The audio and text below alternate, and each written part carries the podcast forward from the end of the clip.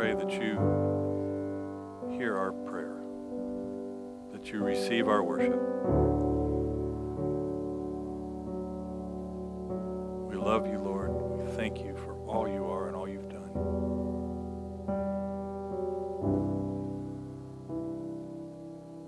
And I pray today that your words would be spoken. Let all who have ears to hear and eyes to see open them and receive.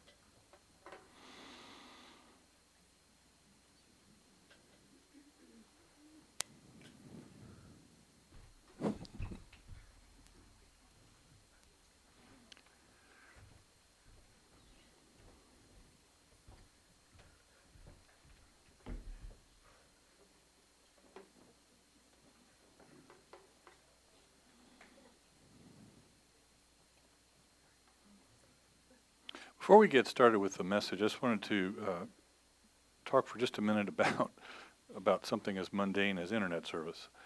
Um, we, uh, you know, we've got this nice app now that we're asking people to use, and you know, there's a lot of stuff in there, sermon notes every week that you can follow along with, and so forth.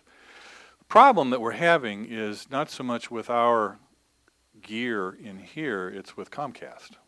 Um, I know, big surprise.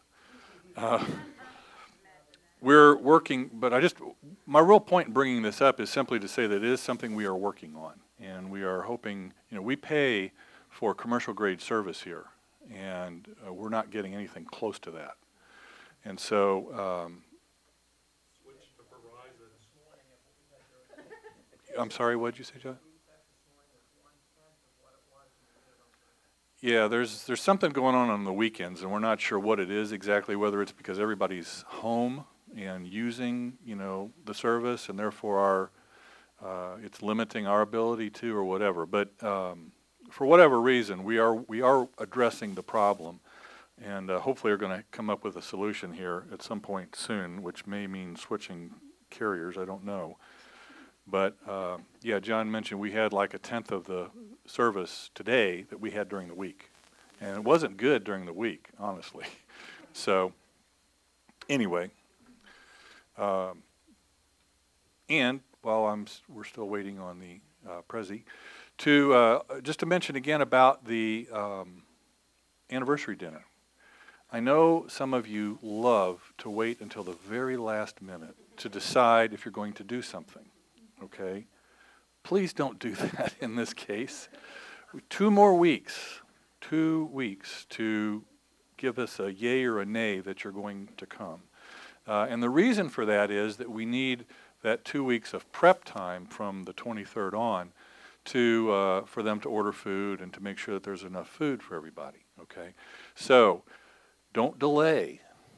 Go home, find the email, or I will send another one out tomorrow, another invitation, so that you can um, register and get in there because I don't want anybody to miss this. Uh, doesn't matter if you've only been coming for a couple of weeks or if you were here from the very beginning.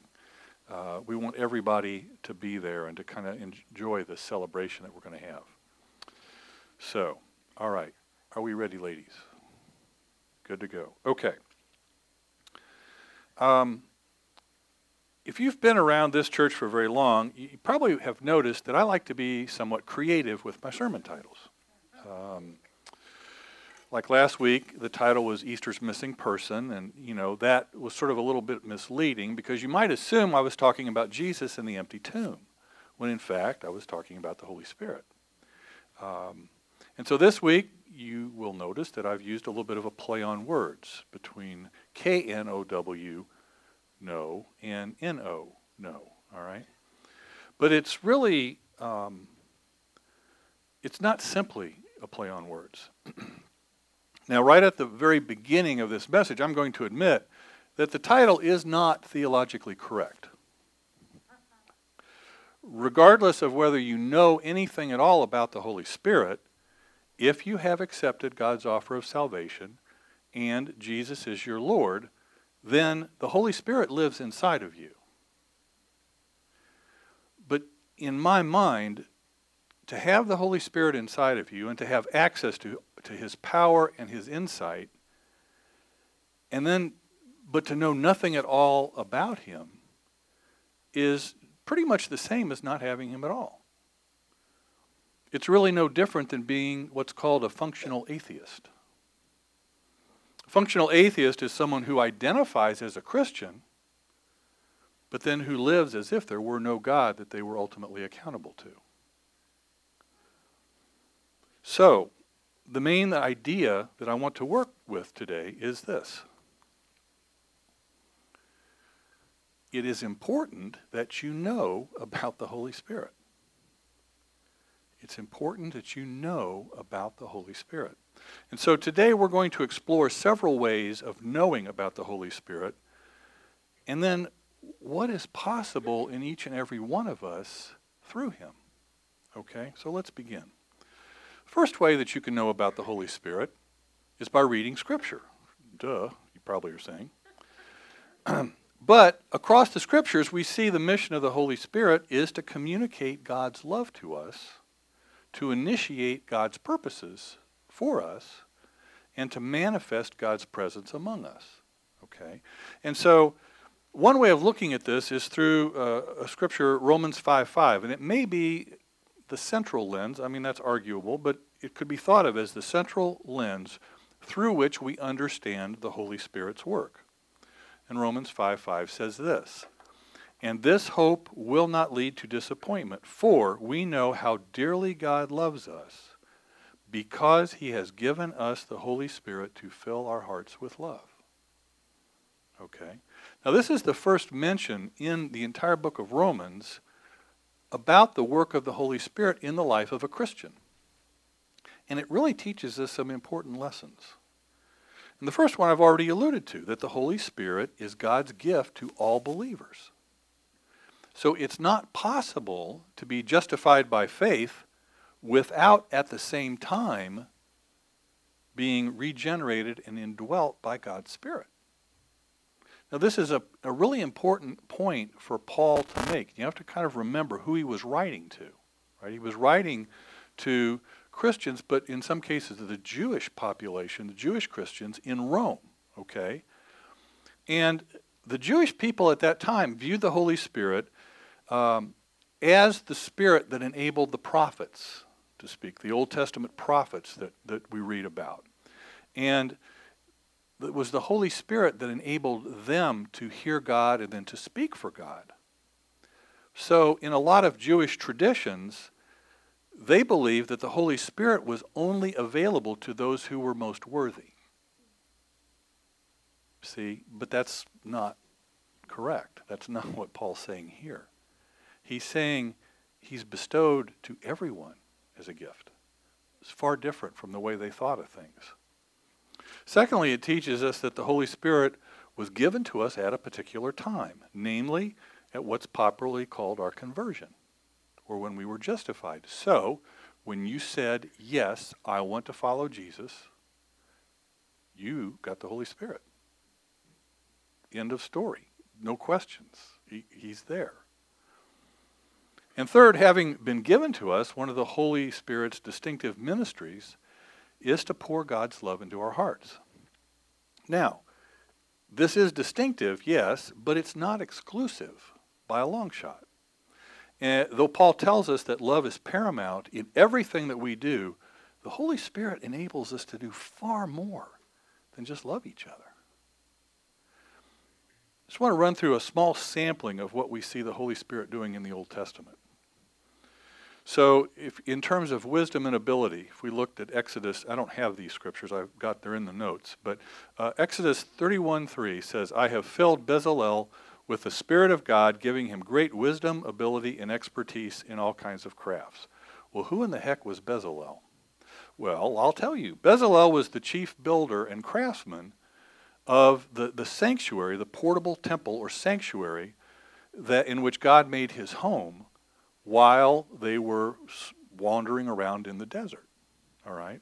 And if you read Exodus, it's pretty interesting because, in a very matter of fact way, um, Moses is instructed uh, to tell Bezalel, who has been given this task, to fashion the atonement cover for the Ark of the Covenant, and it's to include two cherubim. All right, now the cherubim are winged creatures that appear in a number of places of scriptures, generally believed to be angels, but nobody knows what they look like. There is never really any kind of accurate description given that you can, you know, say, yes, that's what that's what that's supposed to look like. So how did Bezalel know how to make a cherubim? There's no indication that he's ever seen one. And yet we read in Exodus that he's now to make several of them. Well, that wisdom had to have come from the Holy Spirit. And then if we look at strength, there's Judges 14:6, and that says, At that moment the Spirit of the Lord came powerful, powerfully upon him. This is Samson we're talking about. And he ripped the lion's jaws apart with his bare hands. He did it as easily as if it were a young goat, but he didn't tell his mother or father about it.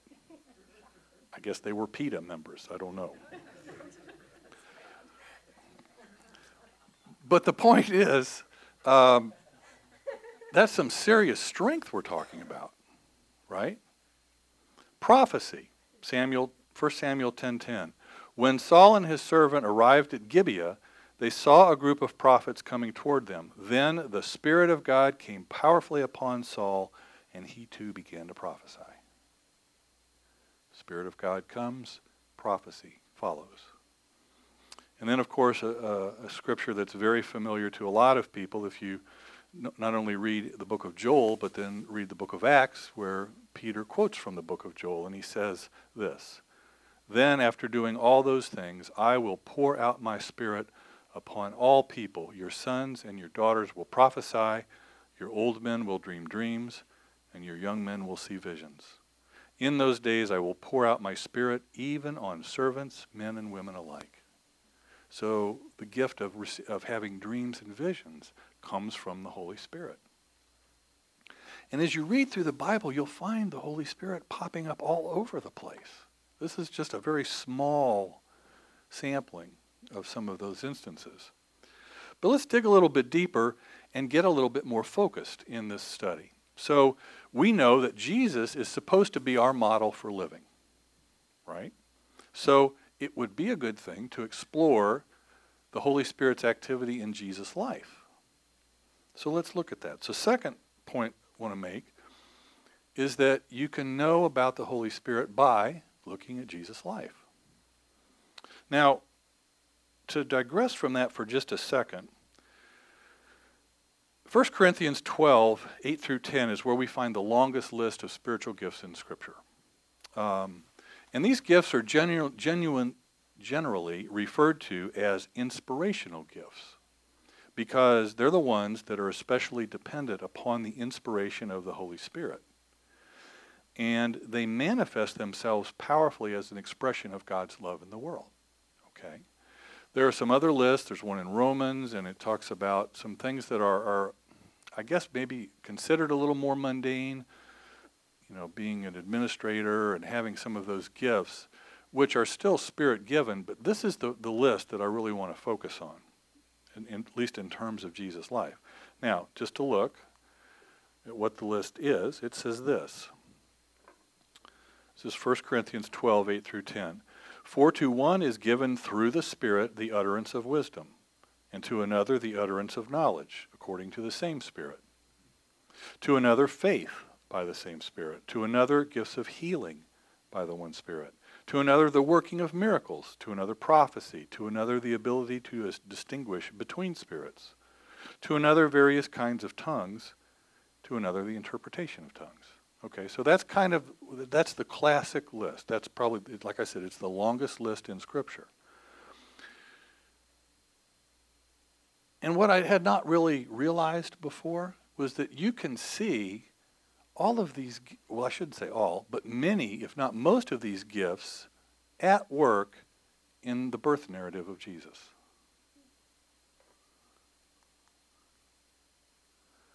All right. Word of wisdom. Both Mary and Elizabeth speak with wisdom that they could not have known otherwise about God's plan of salvation. It's like they understand it without ever having really read anything about it. A word of knowledge. Before Mary sees Elizabeth, she knows supernaturally through the message of an angel that Elizabeth is pregnant, and Elizabeth somehow knows that Mary is the mother of God. Faith. Mary just believes the word that's spoken to her by this angel without question. Let it be unto me according to thy word. Healing. Elizabeth and Zechariah are healed of an infertility that had been uh, in their lives uh, for, forever up to that point. Miracles. Well, the greatest miracle in all history up to this point is that the Son of God became man. Prophecy. Mary prophesies, From now on, all generations will call me blessed, for he who is mighty has done great things for me, and holy is his name. Then later, after the birth of John, Zechariah prophesies, You, child, will be called the prophet of the Most High, for you will go before the Lord to prepare his ways to give knowledge of salvation to his people and forgiveness of their sins. And then when Jesus is presented at the temple, Simeon and Anna both prophesy as well. Discernment of spirits. Mary discerns that Gabriel is an angel of God and that it is truly the Holy Spirit of God that has overshadowed her. And this one I thought was interesting interpretation of tongues. We have John, who is a preborn baby in utero, knows no language, hears Mary's greeting, and rightly interprets what it means God is in the house. And he leaps for joy at the hidden presence of the Savior.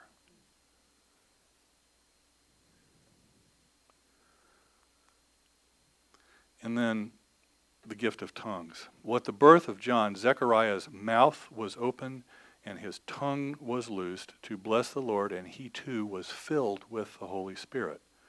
Now, this is not literally referring to the gift of tongues that we really see in, the, in Corinthians, but it's describing a similar phenomenon, and that is the Holy Spirit making a person bubble over with joy in praise of God.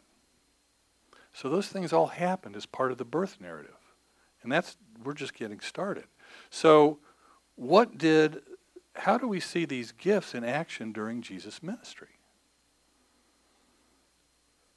Well, Jesus is our model for understanding the gifts of the Spirit because he himself used them preeminently. Uh, as medieval theologian Thomas Aquinas taught, Christ is the first and chief teacher of spiritual doctrine and faith, according to Hebrews 2 4. Here it is clear that all the gratuitous graces, and by that he means the spiritual gifts, were most excellently in Christ as in the first and chief teacher of the faith. So let's look at some of the ways that Jesus manifested the gifts of the Spirit in his ministry. Now, the most obvious were healing and miracles. We see that quite often. But he used many other gifts as well, and in every case, the gifts were powerfully effective for his preaching of the kingdom of God and for bringing people to faith in him. So, word of knowledge. well, we see this in this conversation that he has with the Samaritan woman at the well. Jesus is sitting by the well. The woman comes to carry out her daily task of drawing water. He engages her in this conversation and he offers her living water that would satisfy her deepest thirst. Well, she's kind of curious, but she's skeptical. She doesn't understand what he's talking about. And she's like, Well, pal, you don't have a bucket. There's, you have nothing with which to draw water from. Where do you get living water, especially if you don't have a bucket? Are you greater than our father Jacob, she says. He's the one that actually gave us this well. Well, Jesus explains that the water that he offers her was not some um, earthly, physical spring, but was a spring of water that wells up inside us to eternal life. But she still doesn't understand him. So she th- still thinks that he's offering her some hidden source of running water. So at this point, Jesus brings this conversation to a whole different level. And he reveals facts that no one, that he in particular, having just met this woman, could have known naturally. Jesus says to her, Go, call your husband and come here. Well, the woman answered him, Well, I have no husband. Jesus says to her, Well, you're right in saying, I have no husband, for you have had five husbands, and the one you now have is not your husband. What you have said is true. Well, can you even imagine the shock and surprise that must have come across this woman's face? And she just, she probably staggered backwards. It hit her so hard. I mean, Jesus had just exposed an area of sin and woundedness in her life that she had probably spent a lot of energy trying to keep tamped down and covered up. Her life was nothing but a series of broken relationships and repeated rejections. She'd also been unfaithful to God's plan for marriage. But yet, as she looked into Jesus' face, she saw no condemnation there. There was only a depth of love and of mercy that she'd never experienced before. He is truly the divine physician and exposes a wound only in order to heal it. So Jesus' word of knowledge, given with gentleness and with respect, was what was needed to open up this woman's heart. So now all of a sudden she realizes that she's dealing not with any ordinary sort of man. Sir, I perceive that you are a prophet. I know that Messiah is coming, he who is called Christ. When he comes, he will tell us all things. Now, at this point, her heart was open enough to really hear what Jesus is telling her. And so he answers her, I who speak to you am he. She now realizes all of a sudden she is actually in the presence of the Messiah himself. Well, she forgot all about her water jar because she had just taken her first drink of living water. And that water that the gospel tells us later is nothing but the Holy Spirit. And so she runs back to her village and exclaims to anybody who would listen, Come and see a man who told me everything I ever did. Can this be the Christ? well, her message was obviously incomplete and it was neither very eloquent nor very theologically sophisticated, but it was spectacularly effective. Because as a result of her testimony, the entire town came to faith in Jesus. And we see Jesus use prophecy quite often. now, in one sense, everything Jesus said was prophetic, since every word that emanates him is a word of God. But on several occasions, he uses the gift of prophecy in the more specific sense of foretelling what was to come. Sometimes he did it for consolation and for encouragement, and sometimes for warning. Now, some of Jesus' prophecies about the kingdom were truly outstanding. Listen to this parable. The kingdom of heaven is like a grain of mustard seed that a man took and sowed in his field. It is the smallest of all seeds but when it has grown, it is larger than all the garden plants and becomes a tree, so that the birds of the air make nests in its branches. That's from the Gospel of Matthew. Now, if you look at this prophecy and you put it against the um, first century geopolitical situation, this seems preposterous. Jesus was a carpenter from a backwater village in the province of Galilee. And he had founded a tiny movement of negligible significance. He did heal the sick and drew crowds, but those were hardly matters that were on the radar of um, the political power of the time, which was imperial Rome. Yet Jesus prophesied that this little movement would grow far beyond the borders of Palestine to impact the entire world. Now, it's probably likely that some of the people listening to this probably scoffed and thought, frankly, this guy is nuts. Yet today, more than 2 billion people from every nation of the world believe in Jesus as Savior and Lord. At times when the early church was beleaguered and its very existence threatened by persecution, the Christians must have been encouraged by remembering these words. Jesus also gave some prophecies of ominous warning, such as when he predicted the destruction of the temple, a prophecy that was fulfilled to the letter in the next several decades, culminating in the catastrophe of AD 70 when the Roman armies destroyed Jerusalem and burned the temple to the ground. Sometimes Jesus gave a specific prophetic word to an individual. At the Last Supper, Peter was boasting about his determination to stay loyal to Jesus, even if everyone else fell away. Jesus put a bit of a damper on his enthusiasm by telling Peter that he would deny him three times. And within a few short hours, that's exactly what happened. And the Gospels show Jesus using a great variety of other gifts. On his way into Jerusalem, Jesus cursed a fig tree because he found no fruit on it. Now, the fig tree is a symbol of Israel, and the fruit represents the response of faith and love that Jesus really sought from his own people. And the disciples, of course, were amazed to see that the tree just immediately withers.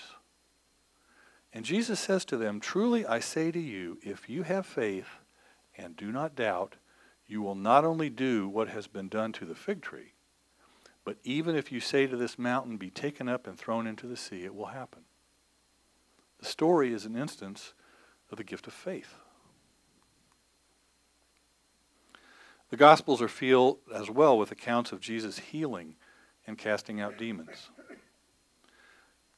For all who had eyes to see, Jesus' healings were the unmistakable proof that he truly was the Messiah, the Lord our healer who had come to restore human beings to the fullness of life that God had intended for them.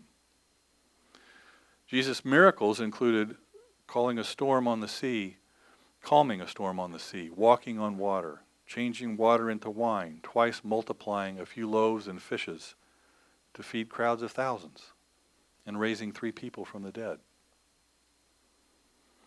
The two miraculous catches of fish when the disciples let down their nets on a word that Jesus has given them, even though they had previously caught nothing, can be regarded of instances with the gift of miracles together with a word of knowledge.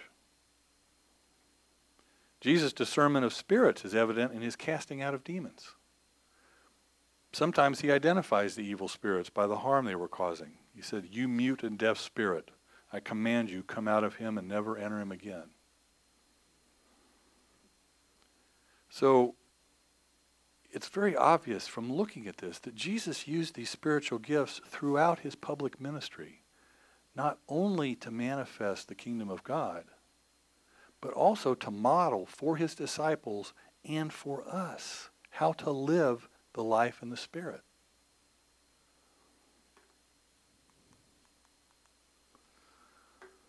And then finally, you can know about the Holy Spirit by understanding his impact on the early church. Before Jesus ascends into heaven, he gives his disciples the Great Commission, in which he assigns them the task of bringing the gospel to the ends of the earth. But there's a part of the Great Commission that has been so neglected in recent centuries that we could even refer to it as the Great Omission. Jesus said, Stay in the city until you have been clothed with power from on high how in the world are Christians supposed to carry out the gargantuan task of making disciples of all nations? There's only one way divine empowerment by the power of the Holy Spirit and his gifts. these gifts are not ornaments for the spiritual lives of a few. They are God given equipment that allows the church to accomplish its mission. Now, the early Christians took Jesus' command at face value. And both at the time of the apostles and the age of the church fathers, it was very common for ordinary believers to possess and use extraordinary gifts. These gifts at that time were considered normal provisions that God gave to every believer to carry out his or her evangelizing mission. So, this resurgence that we are now seeing of the understanding and the practice of spiritual gifts that's occurring all over the world and all and in our time is not something novel. It's a return to normal. And as new believers began to walk in their new life in the Holy Spirit, it says, awe came upon every soul, and many wonders and signs were be, being done through the apostles. Today it seems that not all of the church has made the connection between signs and wonders and the gifts of the Holy Spirit. The gifts of faith, word of knowledge, discernment of spirits, prophecy, healing, and miracles are often the very means by which signs and wonders occur. There's, we see uh, this wonderful example of a gift of faith at work in the healing of the lame man at the beautiful gate in the temple. All right? Through some means of revelation, probably a word of knowledge or prophecy, Peter's faith is suddenly quickened by the grace of God, and it enables him to believe with a gift of faith that this man, this beggar who's sitting at the gate, will be healed. Otherwise, why wouldn't Peter have done anything about him before? It's not the first day he was there. It says he was there all the time, every day. And so, this gift of faith brings this strong conviction that God wants to do something in that very moment. That's why we are so adamant about people paying attention to nudges, to little, I don't know, just this feeling that, you know, you should go pray for that person or all of a sudden you get a word or a picture and you know that it's for Fran or, you know, whoever that, you know, it's, we're constantly telling people don't ignore that. That's the Holy Spirit speaking to you. And if you're, you know, if you ignore it, then you're you're essentially not allowing God to work through you the way that he intends to work through you. There's a number of examples, and there, this is just a few of many that occur after Pentecost. You know, we read about Peter receives the gift of the Holy Spirit, preaches this message of repentance and baptism, and thousands come to know Christ. Stephen, in the midst of, of being stoned to death, was so full of grace and power, preached powerfully to the people, the very people that were ready to kill him. Philip was full of the Holy Spirit, and he takes the gospel message to the very first group outside of the Jews that heard it, the Samaritans, and they begin to receive Christ. And then, in the instance of Peter and the Roman centurion uh, Cornelius, who was a Gentile, it was the fact that the Holy Spirit fell on his family that convinced Peter that God was giving the gift of salvation to the Gentiles as well. Of course, Paul had many spirit anointed missions recording, recorded in the book of Acts and in his letters.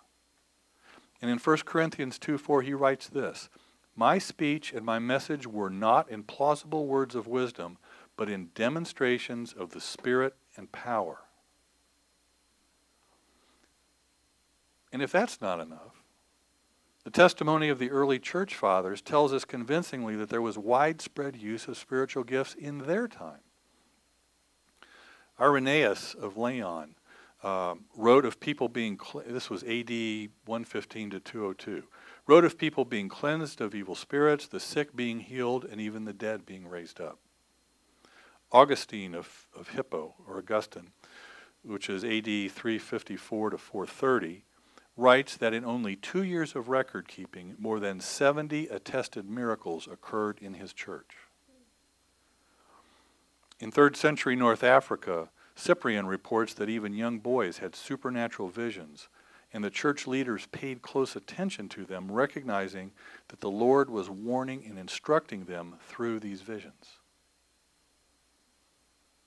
Tertullian saw firsthand a woman in his church who had been favored with gifts of revelation, including prophecy, words of wisdom, and words of knowledge.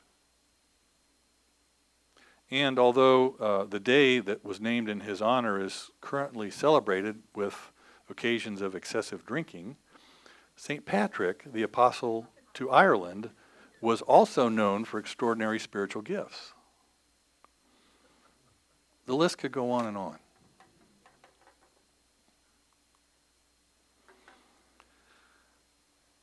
You see, life in the Spirit is about bearing fruit. It's about walking in step with the Holy Spirit. It's about living in fellowship with the Holy Spirit. Are you ready to become a friend of the Holy Spirit? See, the Holy Spirit loves to reveal Jesus. And if you want, you can welcome the Holy Spirit to blow through your heart today.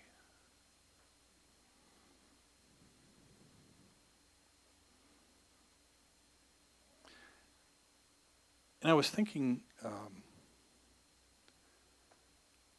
a little bit about, you know, the idea of salvation. As I said last week, that's something that God really seems to have laid a burden on me. And what sort of came to me was that there are a lot of people, I think, that don't realize that you don't have to believe everything in this book to be saved.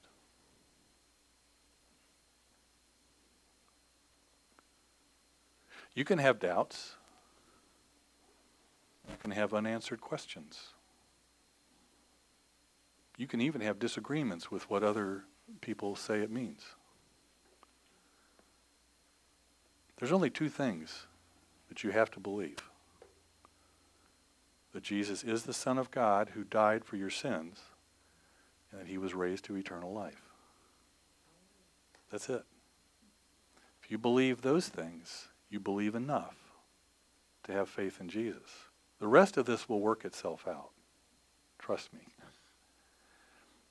And that was what it took for me to come to faith. I've told the story a number of times, and I know people think it's weird, but I got hung up on dinosaurs. I was like, all right, you know, I, I grew up Catholic, never had owned a Bible. We didn't have them.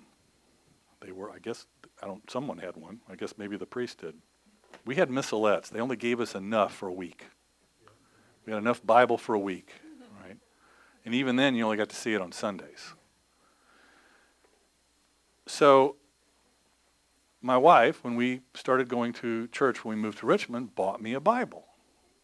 So I started to read it. I thought, well, you know, and I'm reading through Genesis, of course, and I'm thinking, all right, well, there's this, that. And then probably also the story of Noah later on.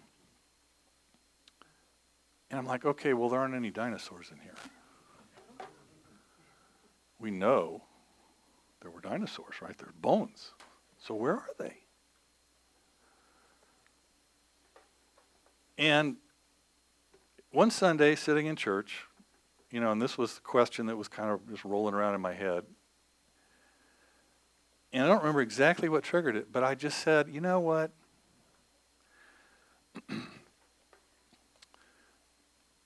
if I'm going to believe this book, then I'm going to have to allow there to be some questions that just don't quite get settled.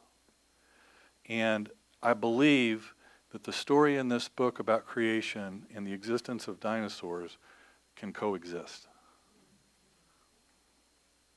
I don't know how, but that's okay. It doesn't really matter. Because I know Jesus is the Son of God who died for my sins, and He is my Lord. and that's enough. So, as we go into a, a time of prayer, um, if that was a revelation to you, if you've been waiting for everything in this book to kind of sort itself out and um, you could so you can understand all of it and and hearing today that that's not necessarily the way it has to work that it's okay to not understand everything in here but just take it on faith and i think what really uh, at some point this week i even wrote it down in my journal that you know that the, the very first verse of uh, hebrews verse uh, of chapter 11 of Hebrews, 11.1, you know, about faith. You know, faith is the assurance of things hoped for, the confidence of things not seen. That's all it requires. So if today that faith has somehow sparked in you a desire to confess Jesus as your Lord, then as we're singing or as we're worshiping at the end here and as people are um, out here and if my prayer folks could come up and be ready, um, then I'm just going to sit here on the front row. And uh, you just simply come up, sit next to me, and we'll pray a prayer and we'll take care of this. And then you too can have this wonderful Holy Spirit as part of your life. And we're just getting started on this series, so we've got six more Sundays where we're going to go into this deeper and deeper to really unpack this, you know, what, um, as, and learn as much as we possibly can about this third person of the Trinity that is that seems to be such a mystery for so many folks. So let's pray.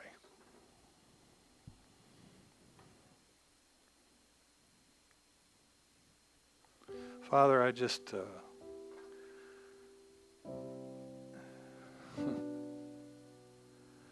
Thank you for the dinosaurs. they uh, they were pretty awesome.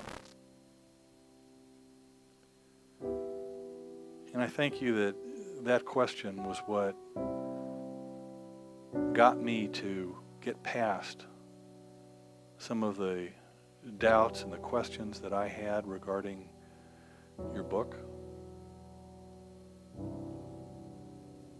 And I thank you for the journey that it's taken me on.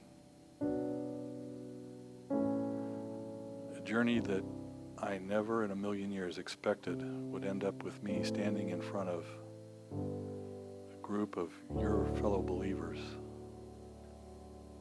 and preaching your word. But you are the God of the unexpected. You are a God of miracles. And we believe, Lord.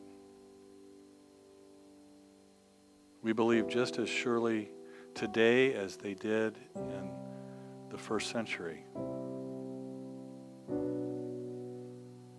healings and prophecy and all the other gifts listed in Paul's letter are just as much for today as they were then. So continue to guide us into truth, Lord help us to understand how to use these gifts, how to access these gifts. Give you thanks and praise, Father God, for your amazing love for us and for the gift of your Holy Spirit. Bless all of these, your people.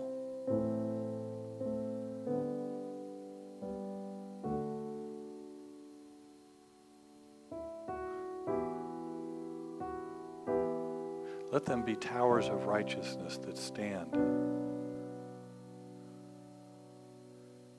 stand out in a world that is anything but righteous.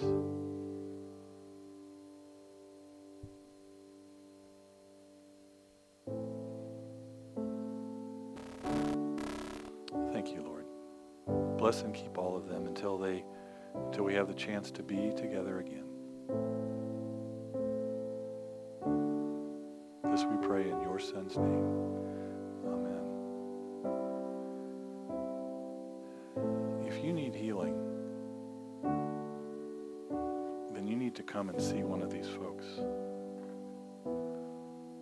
Because they all, even if you're not sure you have enough faith, it doesn't matter.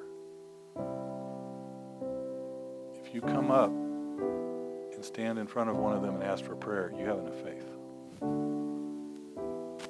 So make the first move. If you need healing, don't leave here without seeing one of them. So bless you all. Have a wonderful week. Look forward to seeing you again next week.